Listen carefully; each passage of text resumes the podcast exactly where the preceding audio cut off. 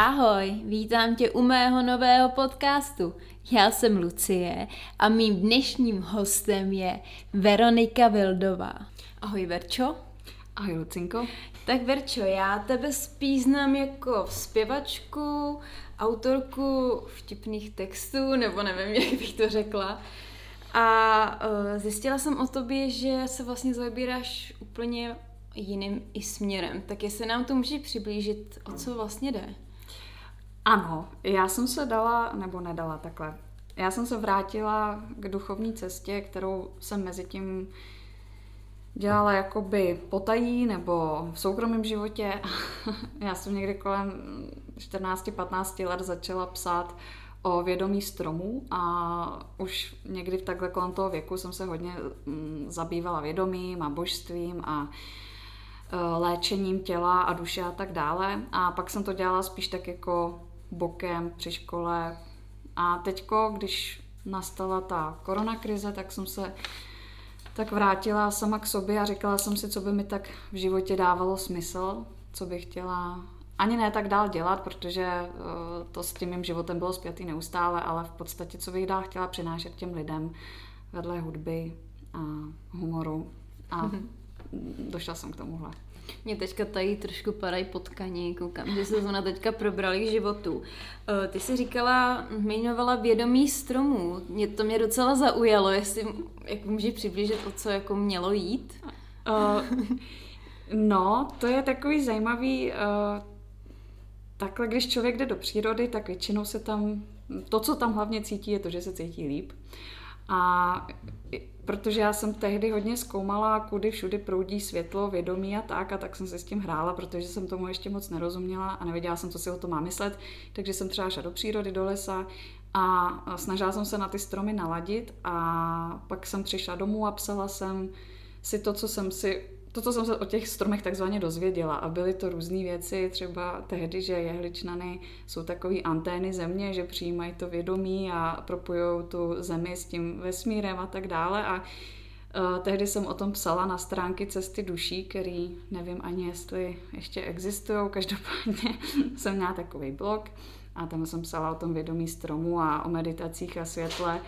A pak po čase jsem se prostě začala věnovat spíš škole a hudbě a tak dále a už jsem se té duchovní tématice tolik nevěnovala. Ale potkaní jsou dobré. Já se ty potkaní, co byly v klidu, ale teďka možná, jak slyší ten hluk, tak se probrali k životu. Přemýšlím, si je pustím. A uh, chtěla jsem se zeptat, ty jsem úplně zapomněla, co jsem se vlastně chtěla zeptat.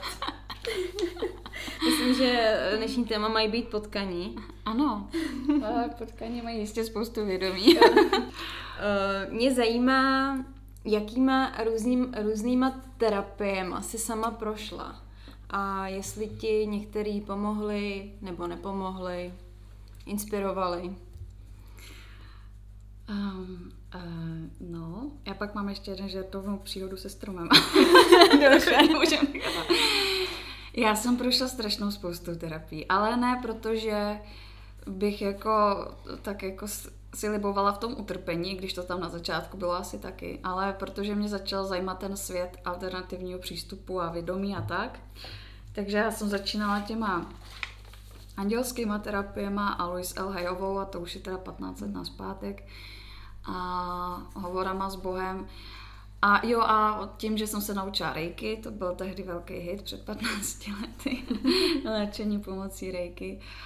A potom mm, Potom vím, že jsem v 19 měla hodně velký propad jako duševní, že jsem prostě byla na tom chvilku fakt špatně, to byla i ta světová krize.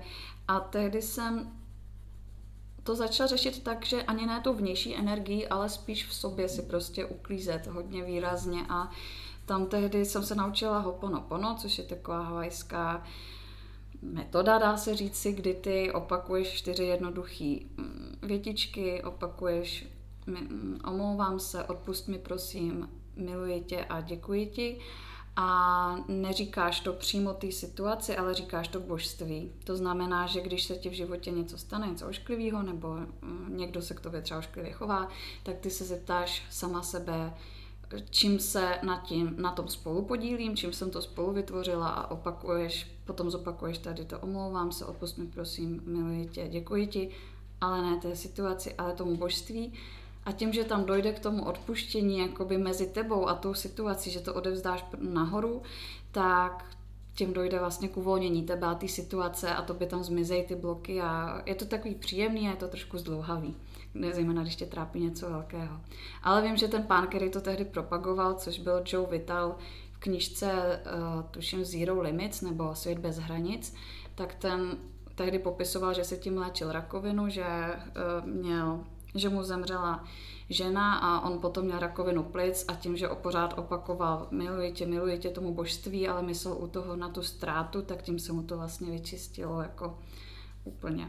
No. Vylečil si sám tu rakovinu, jo? Uh, tady tím. No, on to tvrdí v knižce uh, Ten svět bez hranic, já teď přesně nevím, jak se to jmenuje v angličtině, hmm. ale svět bez hranic to hmm. určitě jak dostání všude.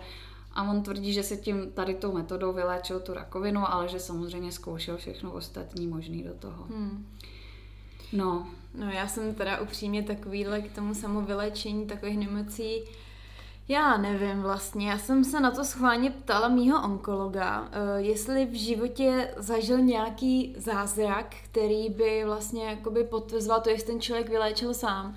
A on mi řekl, no, že se mu to vlastně jako nikdy nestalo a že ty případy, kdy lidé si jako vylečí nějakou nemoc, tak je to většinou špatná diagnóza ze strany doktora, že tam třeba má že to může být něco jiného, co prostě nebude jakoby ten nádor, no. To je jenom taková mé vsuvka, jo. A tak mm-hmm. to je mhm. možná, že eh, tím, čím jsem si prošla minulý rok, tak jsem taková trošku k tomu kritická, protože mě kolikrát přijde, že Zažila jsem i lidi, kteří odmítali vlastně tu klasickou léčbu a protože věřili samozřejmě nějakým věcem a nedopadlo to právě úplně dobře. Takže já si myslím, že někdo třeba je schopný určitých věcí, ale myslím si, že spousta lidí na to prostě nedosáhne a jediná cesta pro ně je ta jako v vozovkách komerční jako mm. léčení, ale to je jenom takový jako můj, můj názor. No, ale to je super názor, protože ty si tím prošla a musíš sama vědět, co to by zabírá. A hmm. já si myslím, že problém je to, že když se snaží samou vyléčit lidi, kteří tomu reálně nevěří, nebo reálně hmm. tam mají strach, že to nedají, tak jim to stejně nebude fungovat. Hmm. Prostě ten člověk má jít tou cestou, kterou cítí, že je pro něj užitečná hmm. v tu hmm. chvíli. A jestli je to cesta tradiční medi- té tradiční západní hmm. medicíny, tak prostě na tom není špatný. Přesně tak. Mě jenom, uh, teď nevím, jestli mám kterou v otázek položím dřív. No dobře, nechám, nechám ještě tady ještě terapeuticky.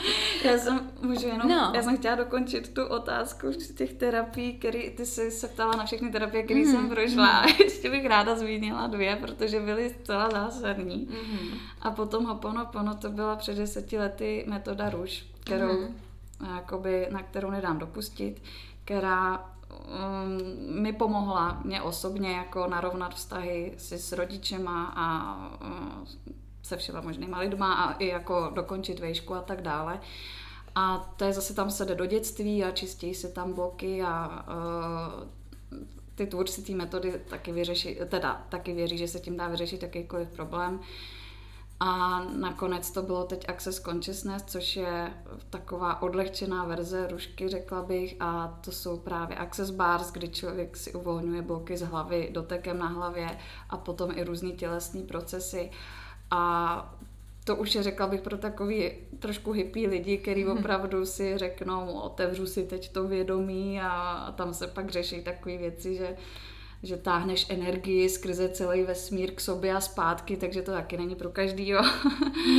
Ale řekla bych, že to mi hodně mm, pomohlo vnímat tu realitu uh, z takového lehčího úhlu pohledu. Ne, ne tak jako při zemi, ale trošku se nabudit, povzbudit. Mm-hmm. Tak. Řekla jsi, že byly sice dvě, ale tak řekla jsi, že tam byly dvě zásadní, že to byla ta metoda růž. Metoda růž a Access Consciousness. Jo, jo, jo, jo, promiň. Tak to je zase moje blbost. Eh, třeba, eh, jak jsi říkala, že jsi prošla těma rejkama, ano. tak ty to dokážeš teďka aplikovat? Nebo stále tomu věříš, že to funguje? Nebo jak vlastně jako jsi říkala, že za posledních 15 let, že jsi prošla to jako spoust, spoust, že jsi prošla spousty věcí. a takže eh, zajímá mě, jako co teda, jestli k, jako ke všemu máš stále jako kladný vztah a je to pro tebe stále nějaký téma. Určitě říkala mm. si, že ta růž a to, to anglický... Ten access, jasně. No, no, no.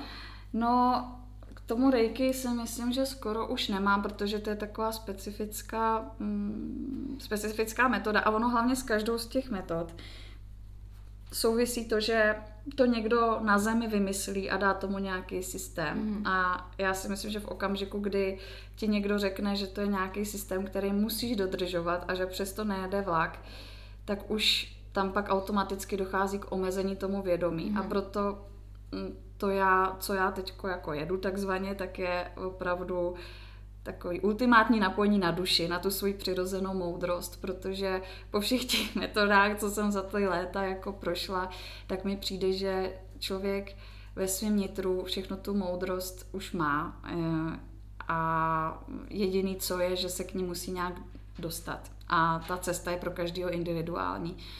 No a někomu funguje jedna metoda či jiná metoda, prostě někdo má radši tu práci s energií, jako je třeba reiki, nebo i ten Access hodně pracuje jako s předáváním energie do těla, léčením. A ta metoda ruše zase hodně o hlavě, že jako logicky postupuješ blok po bloku, co se ti kdy stalo a tak. A každému vyhovuje něco jiného, ale v okamžiku ty, ty prostě tu metodu děláš pár let a pak najednou zjistíš, že to začne mít svoje hranice a většinou ty hranice jsou tvořený tvůrcema té metody. A ty tvůrci té metody ti začnou říkat, hele, ta metoda je to jediný správný, co na světě existuje, protože nám to funguje vlastně nejlíp, takže my víme, že to je to nejlepší. A to si myslím, že okamžik, kdyby člověk měl zbystřit... Křičník.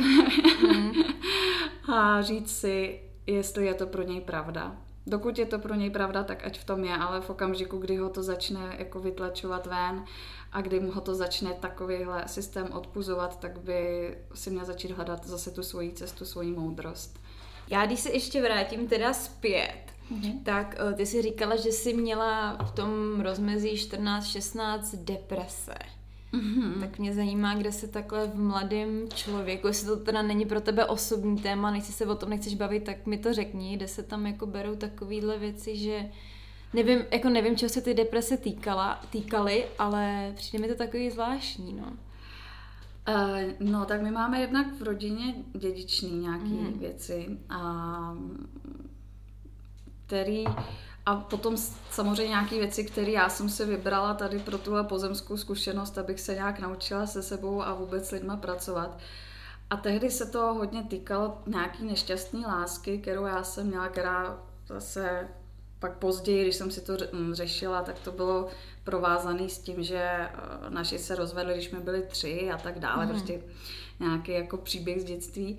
A já jsem si tam tehdy hodně řešila nějaký pocit, nevím, nedostatečnosti nebo hlubokého smutku, ztráty, opuštění a akorát, že tehdy jsem bohužel vůbec nevěděla, jak s tím pracovat, takže se to vleklo vyloženě roky a e, tím, že jsem hledala tu pomoc v té duchovní literatuře, tak jsem právě ale se naučila díky tomu hodně pracovat se světlem a s vizualizací a s afirmacema a to odstartovalo ten můj duchovní vývoj, který, který potom později, jakoby ta zkušenost tehdy byla tak silná, že já jsem věděla, že už ty depky jako v životě nechci a že když přijde zase někdy v budoucnu volba mezi tím jako uvrhnout se do sračiček nebo se v nich jako máchat a nebo mezi tím vybrat si tu osobní sílu a tak jsem si vždycky pak vybrala osobní sílu, přestože jakoby low pointy nebo ty uh, depky se pak v tom životě ještě párkrát zopakovaly. Uh-huh.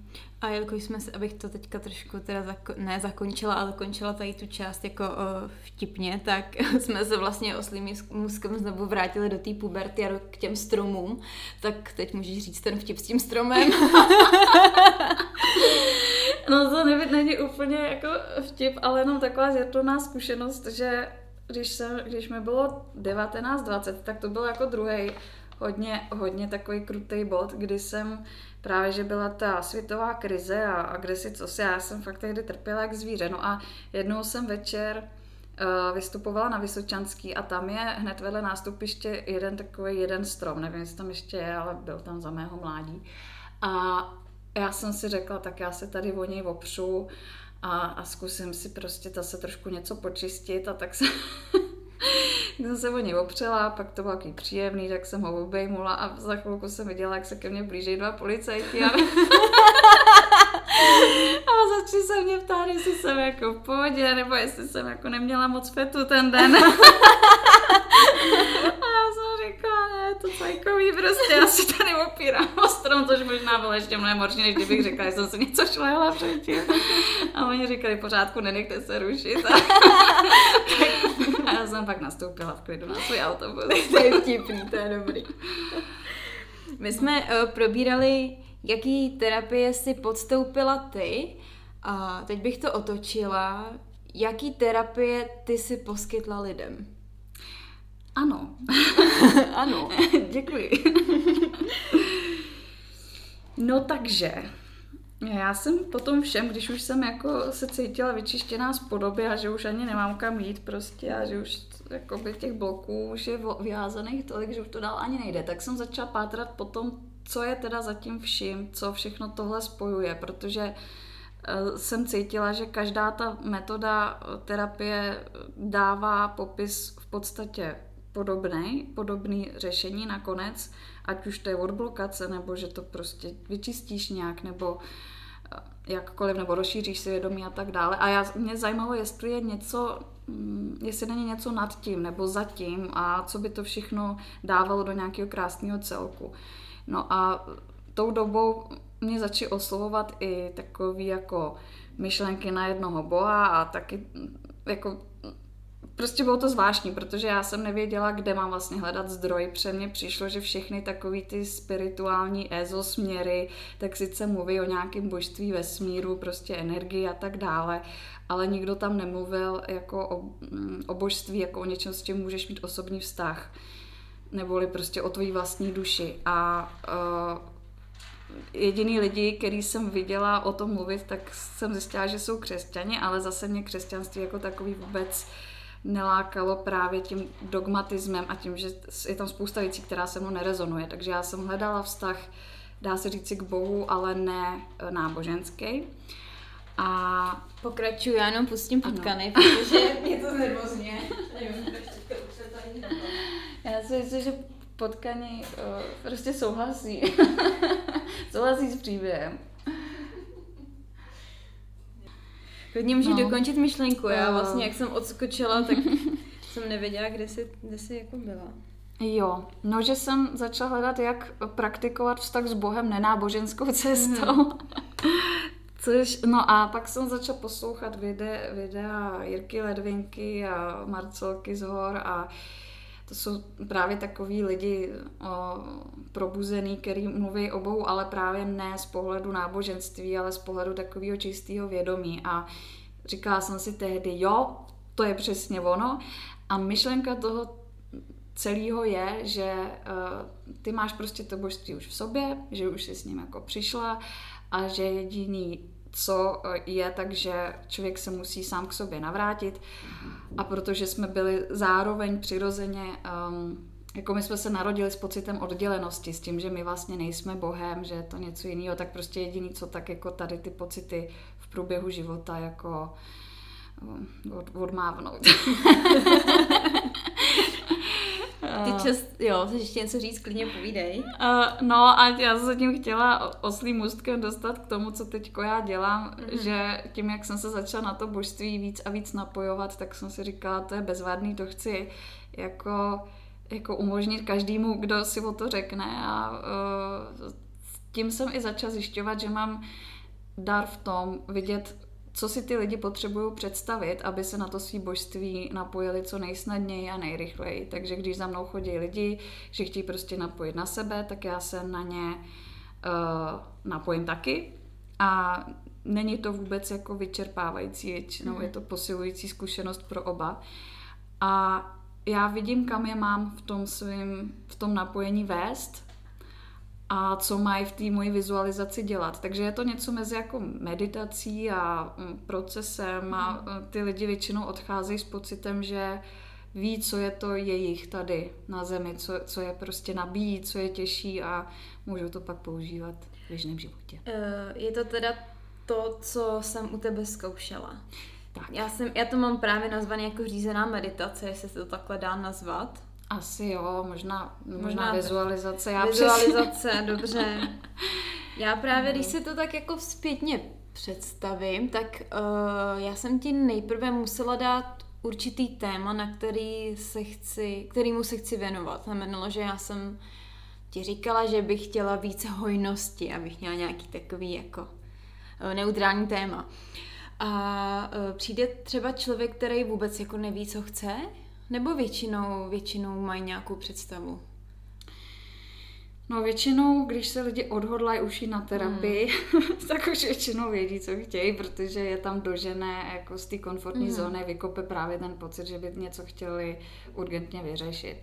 No a já samozřejmě, když vidím, že ten člověk něčím akutně trpí a potřebuje mm, vyházet nějaký bloky, tak s nima nedělám vizualizaci, pokud si hmm. oni vyloženě neřeknou, ale normálně terapii, um, jednu z těch, co jsem uvedla podle potřeby. Hmm. A uh, občas se stane, že člověk přijde s něčím, jako nějakým zadáním typu právě hojnost, ale ve skutečnosti já cítím, že tam řeší něco jiného, nebo že přijde a chce řešit vztahy, ale dovede nás to jako do práce a naopak, takže uh, většinou, ono se to vždycky posune, ale kolikrát se to posune úplně jinde, než ten člověk čekal, s čím tam mm přišel. No. A ty, když se dokázala bys ten proces, já vím, že to je asi hodně těžký, trošku popsat, třeba když se to teda spojí se mnou, protože můžu i já na to nějakým způsobem reagovat, tak my jsme se posadili, já jsem zavřela oči a ty jsi mi v podstatě začala vyprávět určitý představy, který si ty měla na základě mě. No, no se tam jak trošku jak Tatar, ale myslím, že jak aby se to hezky vysvětlilo, tak to musí být trošku tatarský. To je v naprostém pořádku. No, uh, tak ten proces, jako chceš popsat. Mm-hmm. No, kdybych věděla úplně, jak to funguje, tak, tak to bych si přála, ale že bych to to. Ale nicméně, to je prostě tak, že tak já jsem se posadila. Ty se posadila a já jsem uh, a, a řekla si, že chceš jakoby hojnost a nebo pořešit hojnost, podívat se na hojnost. A já jsem se uh, první co, tak já se úplně uklidním, úplně jakoby stiším mysl a všechen strach a všechny ty předsudky, co říkají prostě a to, to, neuvidíš a teď nevíš, kdo to je a tak dále. Prostě všechno tady to jako vystiším a podívám se na tebe jako na tu světelnou bytost. Prostě nedívám se v tu chvíli na tebe jako na osobnost člověka, ale podívám se trošku hloubějš nebo jakoby do větší šíře a vidím tu tvoji duši v tu chvíli. A já jenom tak jako se stiším a poslouchám. A mě za chvilku začnou chodit obrazy.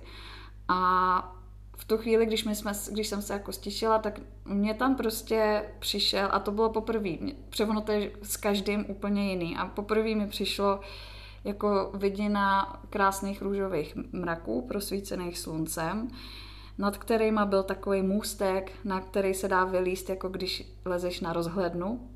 A já jsem si říkala, moje první myšlenka byla, Ježíš, to, to, to už si vymýšlím. Jako. to přece nemůže, eh, to mi neříkej, že prostě Lucie, ty ještě přece znám jako takovou dračici a umělkyni, jako že by lezla na růžový prozářený mraky. Ale protože vím ze své praxe, že prostě to nemám spochybňovat ten obraz, tak jsem tě tam vedla a šli jsme na tu vyhlídku nad růžovými mraky a vlastně postupně jsme rozpustili strachy kolem jako osobní hodnoty a, a tak dále.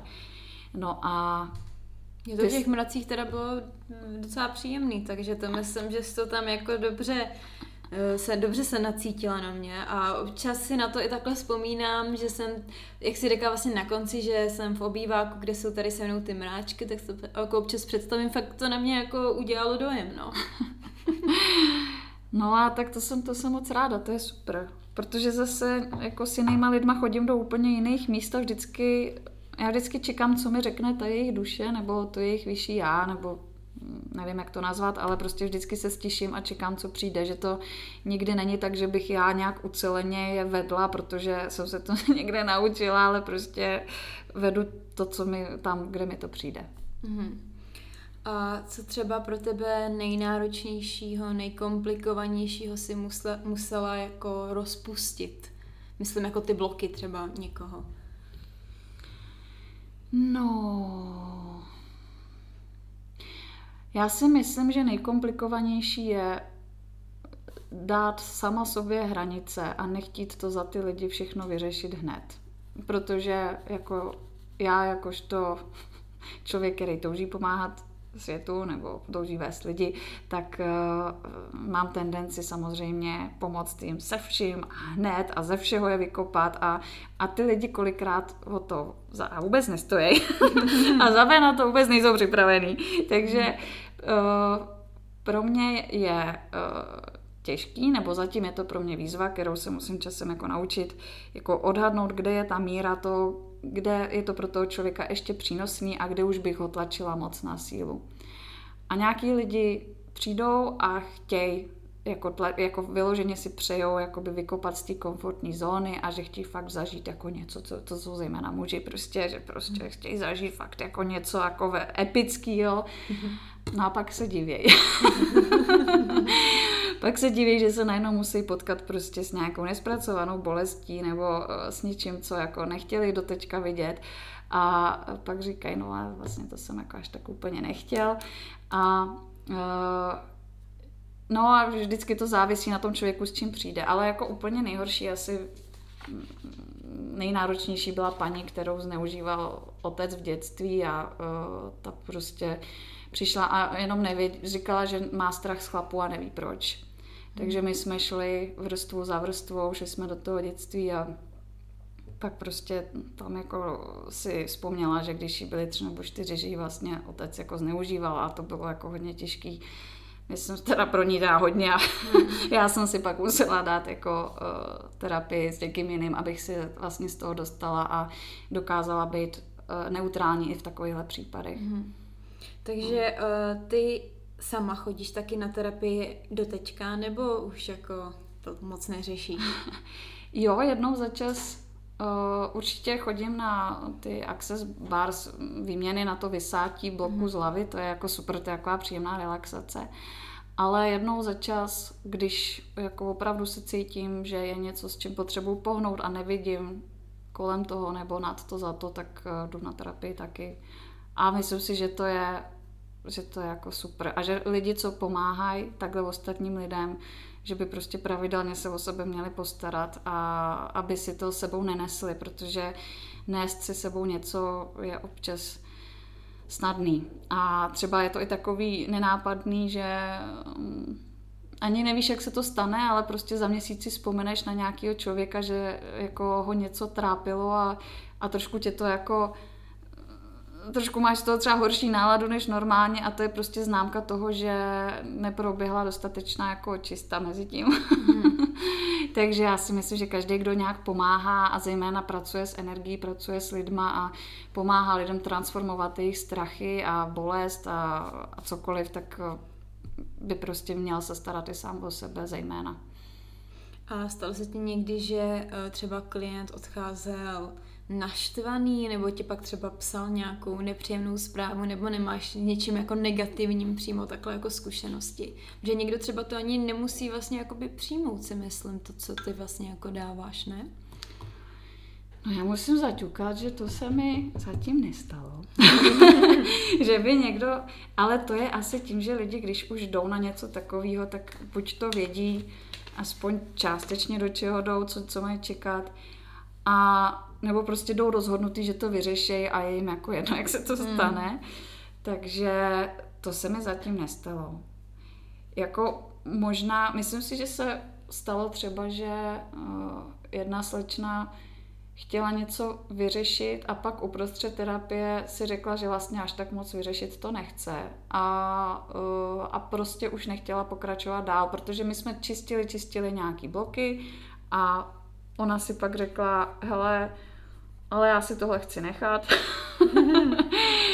a já jsem si já jsem řekla, OK, tak prostě nemůžu, nemůžu jí nutit a, a nechala jsem ji přitom. No a jako ten člověk potom to má v tom životě tak, jak si to zvolí. Vždycky to máš tak, jak si to vybereš, zvolíš. Takže uh, jestli to takhle má doteďka, to nevím, ale prostě z té terapie odcházela, že si to tak vyřešila tak jako do půlky, ale pro ní to bylo v tu chvíli dobrý. Hmm. Já jsem měla pocit, že by to ještě klidně šlo. Eh, ty říkáš, že eh, se dostáváš do různých vrstev, že čistíš, čistíš, tak mě zajímá, kolik je potřeba naštívit těch terapií, jestli se to dá teda stihnout za jednu terapii, nebo je potřeba, aby k tobě třeba člověk šel, nevím, desetkrát. Um, no to asi záleží, co člověk chce, co, uh, protože je různý množství terapii, nebo nějaký ty metody ani nejsou vyloženě terapie, ale spíš takový seberozvoj, že třeba v tom, to je krásné.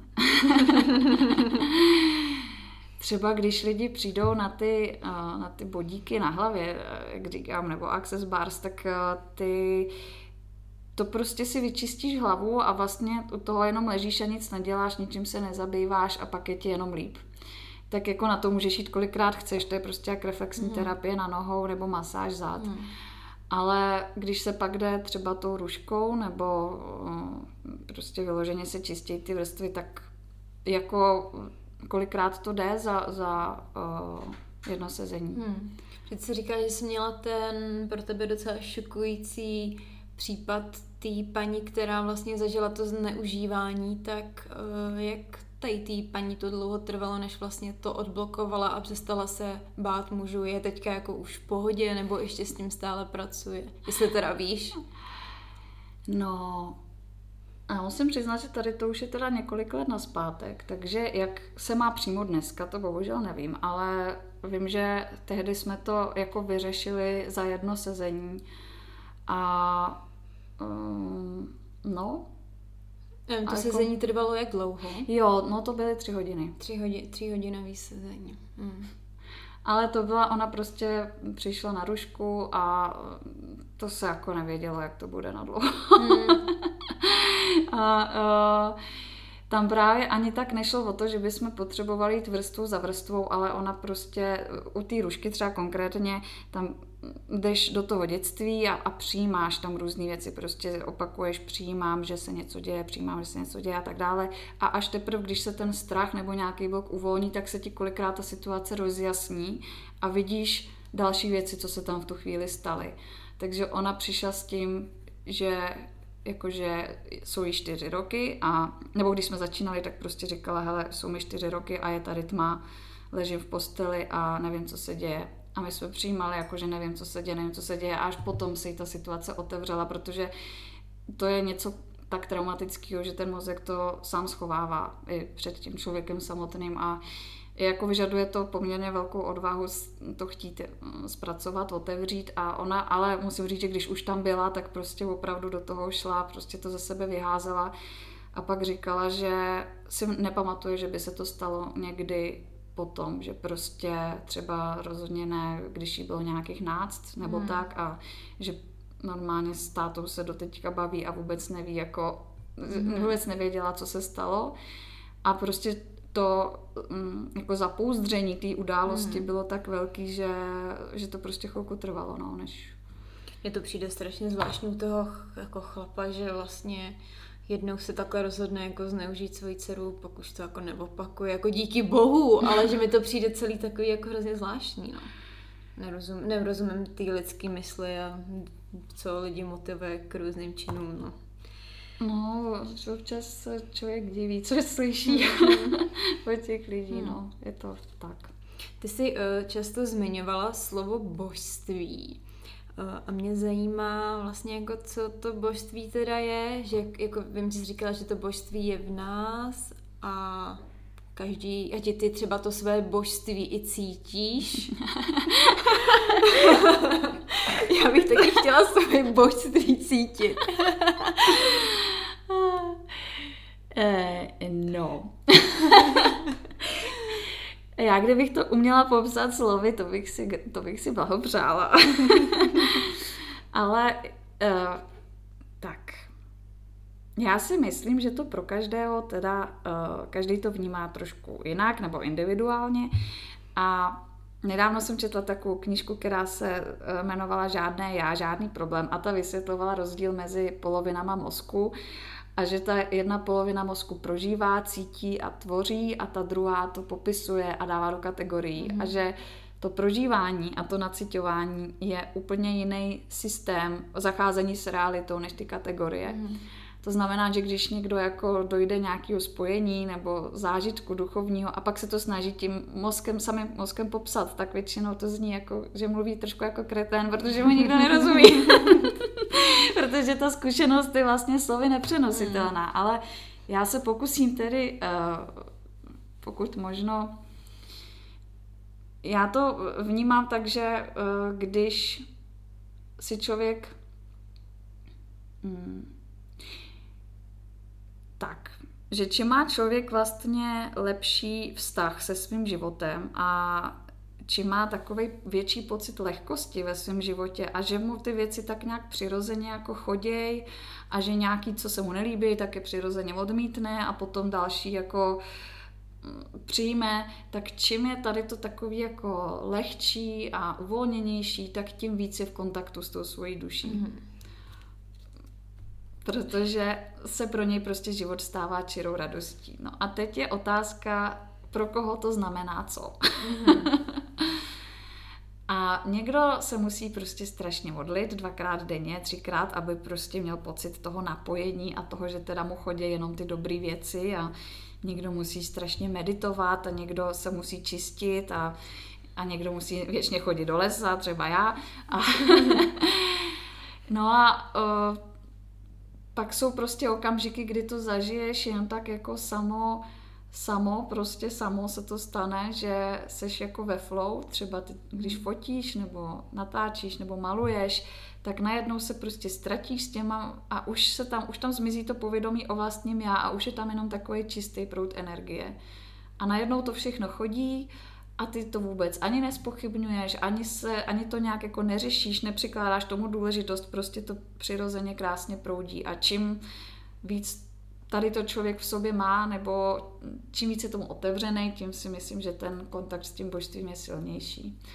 A pro mě je to prostě spojení s takovým uh, nevím, jestli to do toho mám zacházet, ale prostě... Povídej. z mého úhlu pohledu eh, se každý s tím božstvím jako rodí, jako to je pro mě jasná věc. Ale ne každý se rodí proto, aby to božství tady zkoumal. Někdo se prostě, někdo dostane tu duši proto, aby si prožil nějaký konkrétní lidský život a vůbec jako nemusí u toho řešit boha, božství nebo spiritualitu, prostě vůbec narodí se tady, chce třeba v životě jako být vědec nebo jezdit s nákladákem mm. nebo prostě něco a chce si prožít obyčejný lidský život, protože to tu duši obohatí nejvíc mm. ze všeho. A ta duše, aby mohla tady ten život, jako tady tu 3D realitu vnímat, jako že e, fakt je to prostě velký záhul a, e, a fakt tady o něco jde, tak prostě si zvolí, že na to svoje božství zapomene.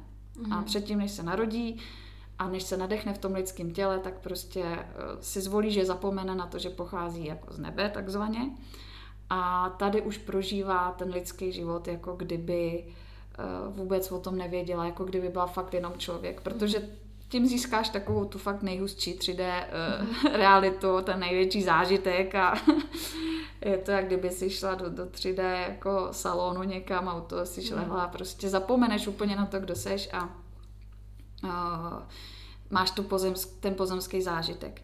No a pak jsou ty lidi, kteří si tady zvolej si kteří si zvolí se tady trošku probudit, aby z nějakého, aby nějakého popudu, nebo prostě protože je to těžší, trošku třeba pozvedli tady tu realitu a dali lidem vědět, že jsou jako i jiný směry, jiný cesty a že to tady může být tak jako veselější a, a odlehčenější.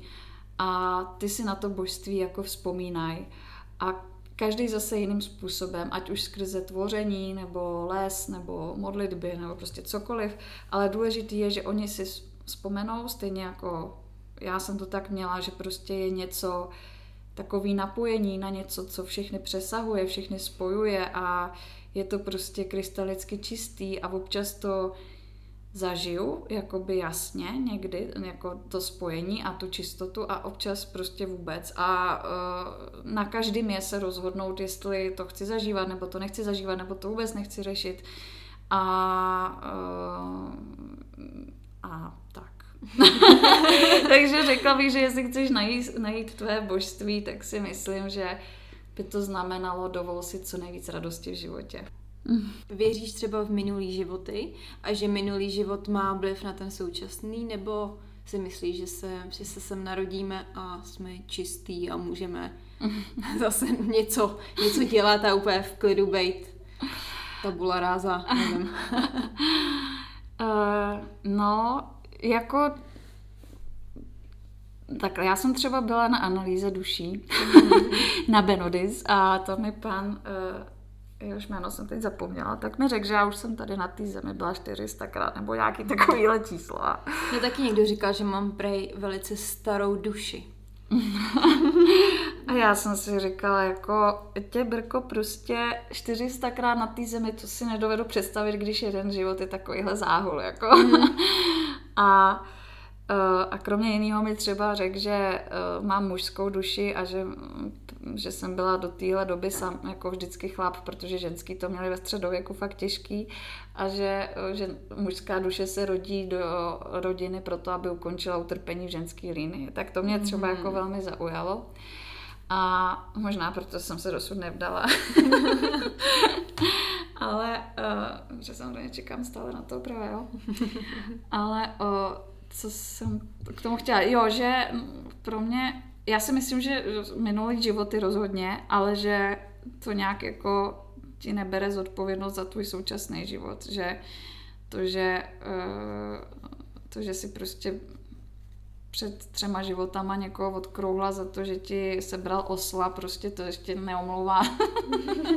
prostě nevysvětluje to, že si prostě dneska ukradla žvejkačku v krámě. Jako jo, to...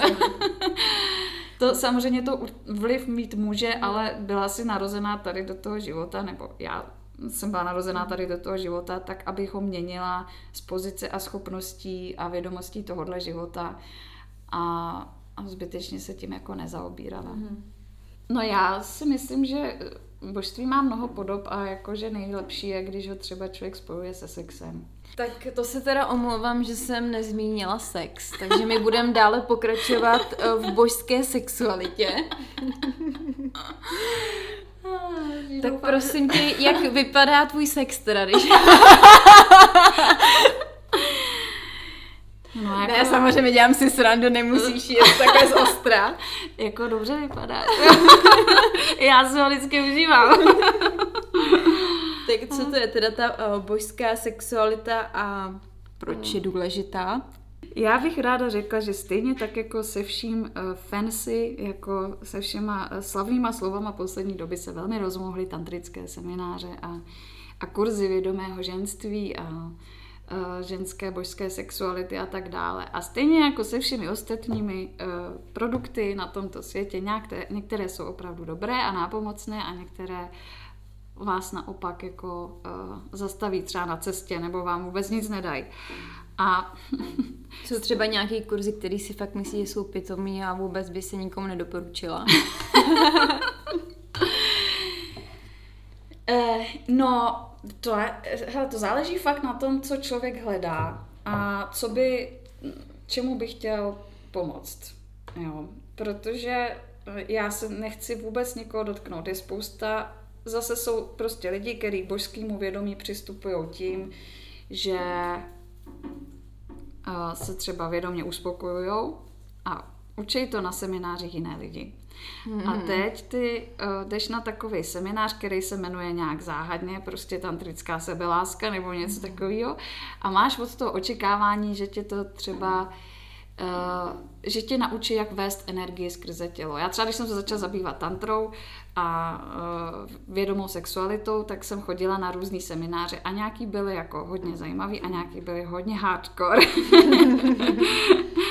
a já jsem vždycky brala nebo jsem si myslela, že tantra je o tom, nebo vědomá sexualita o tom, že ty prostě se naladíš tím svým vědomím, srdcem, uh, na ten proces, co probíhá, ať už ty sama činíš si štěstí nebo jsi s partnerem a, a tím, jak se na to naladíte i tím vědomím, tak tím se nejen léčíte a přinášíte si víc radosti do života, ale i třeba dosahujete toho spojení s tím vyšším já. To jsem si myslela, že obdržím, když půjdu na nějaký tantrický no. seminář. A obdržela jsem různé věci. Já jsem jednou viděla, mm, nevím, jestli to bylo jako v televizi, nebo to jsem někdy jako viděla na YouTube, uh, že opravdu tam byl nevím, třeba 20 ženských a pak si, fakt si to tam jako dělali mezi sebou a tak, mm-hmm. tak jestli něco takového si zažila, jestli zmyslela tam mezi ženskými, si to tam. A, a oni si to dělali navzájem, nebo každá sama? Každá, každá si to dělala sama, jen tak jako tam všichni byli v nějakým, ani ne kruhu, tam prostě každý měl nějaký svůj polštářek a tam jim seděla. No bylo to takový jako zvláštní, tak jenom se ptám, jako co jsi ty zažila? Třeba, no, tak tady to je zajímavý. A jestli tam byly jenom ženský, tak si myslím, že si můžou poblahopřát, protože aspoň něco takového zažili v relativně bezpečném prostředí, kde, teda jestli tam byla kamera, tak kdo ví, co se tam natáčelo, ale ano, ano, i tak to můžou vypadat tantrické semináře, ale uh, jako tím, jak to dělají prostě úplně fakt různý lidi, který některý se tím snaží jenom vydělat a dát tomu fancy jméno, tak eh, bohužel jsem se setkala se seminářema, kde uh, A jenom, že oni ti, ty lektoři by ti řekli, že to má úplně svůj úžasný božský smysl, jo. Ale já jsem přišla na, eh, jmenovalo se to večer tantrických meditací a bylo tam napsané jako žádný slíkání, prostě budeme jenom vizualizovat a uh, každý sám za sebe. A já jsem si říkala, OK, zní dobře, to je něco, co si jako představuju a pod tou tantrou. No a šla jsem tam a, a paní lektorka nám říkala, tak a teď se budeme pět minut zdravit, pan Potkan souhlasí. Teď se budeme pět minut zdravit a bude to vypadat tak, že budete chodit tady jeden k druhému a vždycky si na pět vteřin podržíte navzájem ruku jako mezi nohama a budete se toho, budete se u toho dívat do očí. Tak já bych, tak já bych hned utíkala oknem pryč, ty. A já a jenom, že smutný na tom je, že člověk, když tam přijde a vůbec nic o tom neví, tak si třeba říká, aha, takže když já tohle odmítnu, tak vlastně nejsem božský tantrik prostě. A teď, když ten lektor je normální, tak ti řekne, OK, když se ti nechce, tak se tady na pět minut prostě zdrž a jdi do kuchyňky nebo něco. Když se všat kafe, my se tady budeme ošávat, koukat do očí. Ale jako jsou jsou lidi, kteří ti řeknou, no tak když to nechceš dělat, tak jsi zablokovaná a nikdy nedosáhneš toho božství, no, co prostě a, a to je, řekla bych, velký riziko tady celého mm-hmm. tohohle světa, protože se pracuje s nejintimnějšíma částma tebe a pokud tě ten lektor předem neupozorní, do čeho jdeš, a oni to možná některý neříkají, aby, aby to mohli dát na stránky, nebo nevím, tak ti hrozí, že si fakt odneseš nějaký trauma. A já Přesně, jsem... jsem chtěla říct. Ne? Jednak a druhá se úplně uzavřeš tomu světu. Mm-hmm. A teďko lidi na tu tantru chodí, protože se třeba chtějí cítit víc sexy, nebo že prostě chtějí být uh, tak právě víc přitažlivý pro okolí, anebo že chtějí se třeba seznámit s někým, nebo že chtějí mm. mít víc té tvo, tvořivé energie. Mm. A teď tam prostě přijdeš, já jsem třeba na tantrické mě právě hrozně zajímá, jak to dopadlo, jestli kolika lidem si šáhla mezi nohy. Jo, takhle. No tam to do... Já jsem zvládla asi jednu ženu a jednoho muže. A, a pak jsem teda řekla, že jsem si řekla, že tolik božství mi asi ani není zapotřebí. A, a šla jsem se klepat do kuchyňky. A to byla teda uh, jedna, jedna to. No a to jsem teda jsem zjistila, že to není pro mě, jako chodit na tantrický semináře. Já tak si myslím, že pro většinu lidí by tady to asi úplně nebylo jako ideální. Ale zase jsem si pak díky tomu obstarala spoustu poučné literatury, třeba tantrické spěnutí nebo multiorgasmická žena, kde se to píše, uh, ty meditace se popisují tak, aby si je člověk mohl doma vyzkoušet sám a vlastně tam jsem našla ten smysl, co jsem v tom hledala, což je nějaký přivádění vědomí uh, jako třeba do pánve a naopak jako rozvádění té sexuální energie po těle. Mm. což mi dalo jako větší, větší smysl a, a byla to paráda prostě. A mě teď, teďka no. napadá, teď jsi mi popsala jako způsob, který asi není úplně jako ideální pro většinu lidí, tak je nějaký způsob, jak tady to třeba teda vyučovat jak to říct, příjemnější, aby to nebylo tak traumatizující, abys nemusela pak skončit v kuchynce rozkvapaná, jestli vlastně tady to, tady ta intimní věc se vlastně dá jako v kruhu lidí jako aplikovat. No já bych řekla, že určitě spousta lidí, co to dělá skvěle, mm-hmm. co mají hlavně, tam je nejdůležitější, když je člověk dobrý psycholog, protože v okamžiku, kdy se ti tam sejde deset žen a začnete dejchat do pánve, do pohlavních orgánů, tak těm ženám se otvírají různé věci, třeba bolestivý porody nebo uh, zneužívání nebo traumata, který, nebo pocity viny obrovský, který ty tam, ty prostě stlačuješ co nejníž v těle, takže většinou, když začneš tady do těch míst dechat, tak najednou se ti to začne otvírat a začne se to vyvalovat a teď ta ženská neví, co se děje a neví, co se sebou. A je potřeba, aby ten člověk vytvořil takový prostředí, ve kterým se ty lidi budou cítit bezpečně a kde, když se něco takového stane, tak je pevně a citlivě prostě zase ukotvíš a zase jako znormálníš tu mysl, že přestane být ovládaná tím traumatem, ale prostě zase na, se nahodí ten rozum. A to si myslím, že ne každý lektor teda jako dělá a umí. a já si, já bych řekla, že pokud člověk chce dělat tantrický semináře, a ne, že já bych byla nějaký velký odborník, ale prostě dejme tomu, že už jsem jich pár zažila a už jsem se k tomu něco načetla, tak si myslím, že je velmi důležitý specifikovat, jestli to děláš pro začátečníky, pro pokročilý a co mají očekávat, že se na tom kurzu stane. Protože uh, tantra by měla být o tom, že ty ty lidi učíš, jak vědomně zacházet se svojí energií a vůbec u toho nemusí být nahý a něco si někam strkat jako během toho. jako prvních pár hodin klidně může být, že si prostě sednete v kruhu, dáte si jednu ruku na srdce, jednu na břicho a decháte do toho břicha a čekáte, co se stane a učíte se prostě vizualizovat si tu energii, jak proudí tím tělem nahoru dolů prostě tam a zpátky. A když jako chceš být, jo, hodně ostrý týpek a, a děláš to pro páry, tak třeba necháš jako, uh, aby se ty páry třeba obejmuly úplně oblečený a jenom jako vědomně sledovali, co se s jejich tělem děje, prostě to prožívali, napojili se jeden na druhý a to si myslím, že na začátek úplně stačí, protože když se to udělá fakt dostatečně intenzivně, tak ty lidi to stejně za ten večer jako odrovná a nepotřebují mm. se u toho po sobě plázit a být nahý mm. a dělat kdo ví co. No. a když se vezme uh, sám o sobě ten uh, božský sex, tak znamená to, že ten sex by tako, v takovémhle teda znění, aby to bylo tak jako správně správ, aby člověk byl tak správně naladěný. Uh, musí to být jako dlouhý, musí to být ten proces, jako že nadechávám se na tebe a teď, teď tady budu pět minut osahávat, nebo vlastně, nebo to může být i klidně rychlovka min, minutová. Ty jsem se pozor prostě s paní Ježíšové přemístila na sexuálního guru. uh, No tak já, já bych ráda řekla, že opět stejně jako při nalézání vlastního božství, toto je, toto je zejména individuální. Mm. Ale... Já nevím, že když si řekl, ty mě tady budou potravovat s nějakýma takovýma věcma, jak chci prostě jenom sex, jako víš.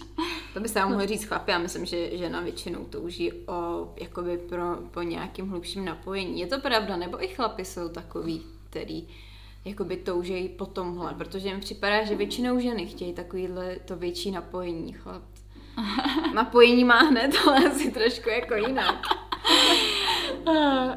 No já si myslím, že i chlapi touží po napojení, ale že to prostě vnímá jinak, že ta dráha toho vzrušení není uh, stejná, že a tím tím to zdaleka nechci generalizovat, ale... To je želvé, mimochodem, že teda tam teďka fakt, říkám, jestli si na sebe mám vzít, protože mně připadá, jak teďka tady jsou ty hlasy, jak se něco děje, tak oni dávají to, že...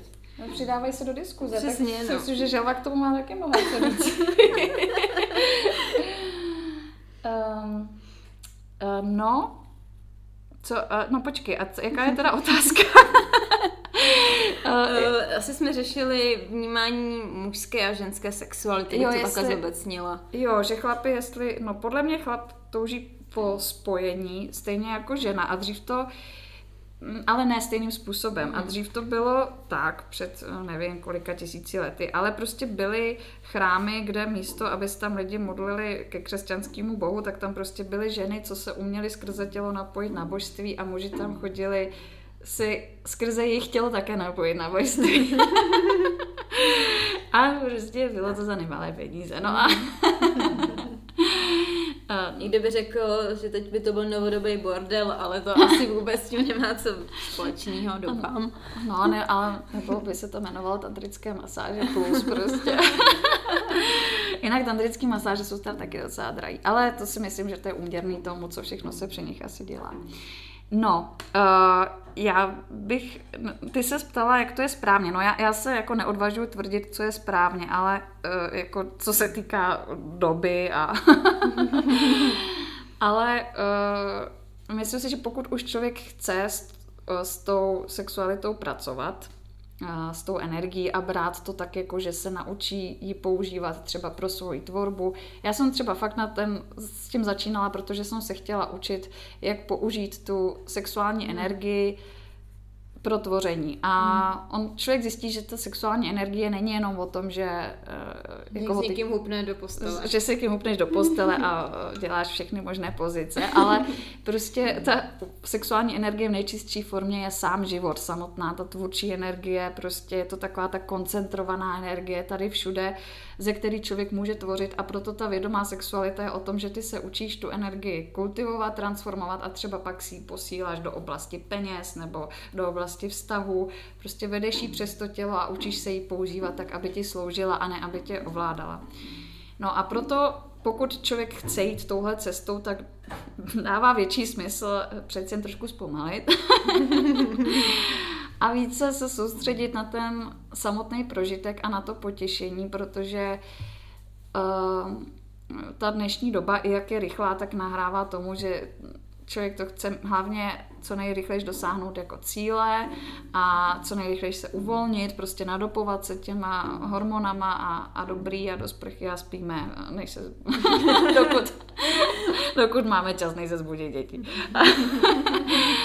Ale když už člověk chce prostě s něčím takovým pracovat, tak v podstatě jde o to, jakoby v tu chvíli, kdy se to děje, tak jako zastavit se a přepnout z toho nevědomého módu, prostě yes, jedu, rychlejš, silnějš, prostě co nejvíc to jde, tak jako by se zastavit a uvědomit si, co se děje a zjistit, že tam je prostě naproti tobě nějaký člověk, se kterým teda něco máš, ale že hlavně mezi váma proudí jako krásná energie. A člověk si třeba může představovat, že, eh, že mezi váma proudí zlatá energie, jako ať už jako ze spoda, skrze srdce k tomu druhému člověku, nebo že jste prostě v jedný velký zlatavý energetický kouli.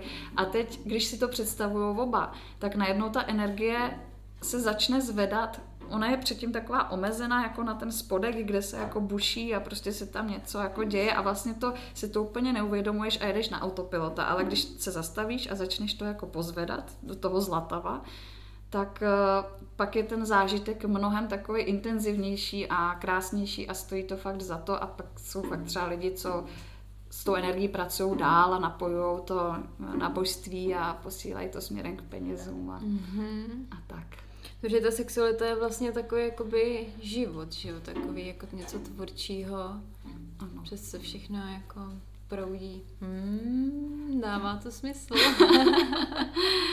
je, to, je to tak a proto si myslím, že když někdo dělá kurz vědomé sexuality a ty tam přijdeš a dozvíš se, že si máš někam strčit vajíčko a prostě meditovat nad tím a nikdo ti nevysvětlí, co je vlastně ten, ta podstata, což je to spojování toho vědomí s tím nevědomým, s, tou, s tím tvým spotkem, ať už teda duševním nebo tělesným, tak, eh, tak je to pak úplně k ničemu, tak se jenom prostě strčíš vajíčko někam a říkáš si, já vyhodila jsem prostě spoustu peněz za to, abych měla doma krásný šútr.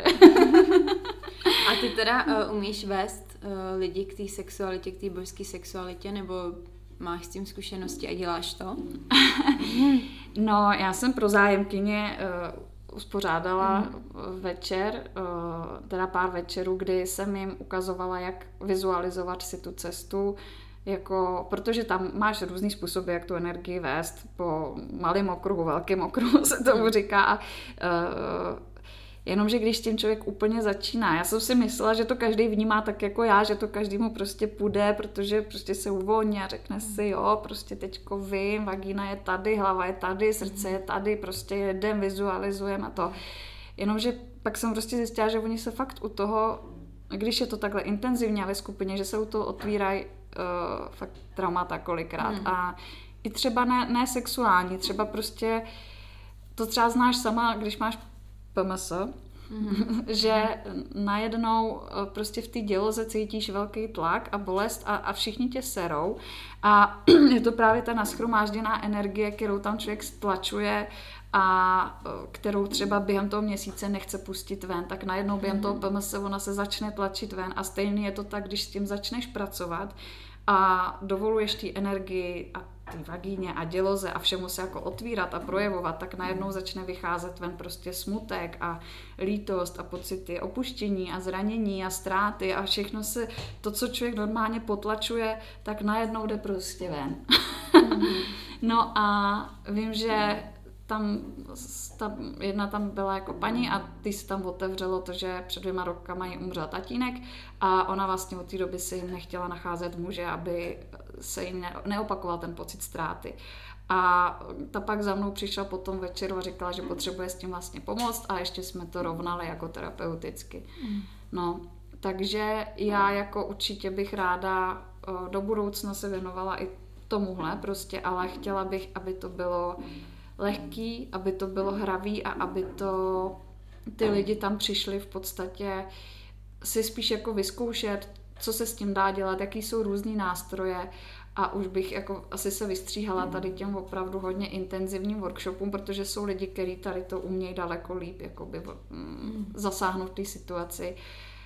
A bohužel jsou teda lidi, kteří to neumějí a pořádají to a ty by to teda pořádat neměli a uh, tak. Takže do budoucna ano, ale opravdu v co nejlehčí, nejhravější formě. Mm-hmm.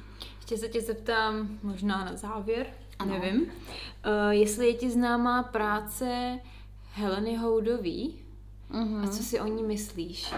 Protože já vím, vlastně já to vnímání té sexuality a toho ženství a nevím, sesterství, tak to hlavně znám skrz ní, mm-hmm. tak uh, mě zajímá, jestli je to podle tebe jakoby správná cesta, jak uh, ona to prezentuje, jaký má kurzy, nebo, nebo ne? no já, to já bych se úplně vystříhala jakoby toho uh, soudit něčí No to je jasný, jako, jasně. Ale no. já jsem viděla teďko, co ona udělala, že udělala nějaký nový kurz a mně se to moc líbilo, protože jo. ona tam přesně v tom večeru zasahuje témata otce, matky a všechny právě ty témata, které se přesně tou vědomou prací se sexualitou otevírají, tak ona to na to myslí a dotýká se tam toho a počítá s tím, že se s tím bude pracovat a už na to ty lidi předem připravuje, mm. takže si myslím, že v tomhle tom je skvěl, fakt jako dobrá, že to má promyšlený a navíc ji znám i z, metody růž, takže vím, že to je jí, že ta její práce spočívá jako v tom, že sama si tu terapeutickou praxi zažila a ví prostě, co dělá. tak jo, tak já ti moc poděkuju, že jsi tady zastavila. Ano, já ti taky. Že jsi zdala čaj. že jsme si mohli povídat o různých tématech. Ano, byl to znamenitý čaj, já ti také děkuji. Já jsem si mohla aspoň srovnat myšlenky a uh, nevím, jestli tam přes želvu bude něco slyšet, ale...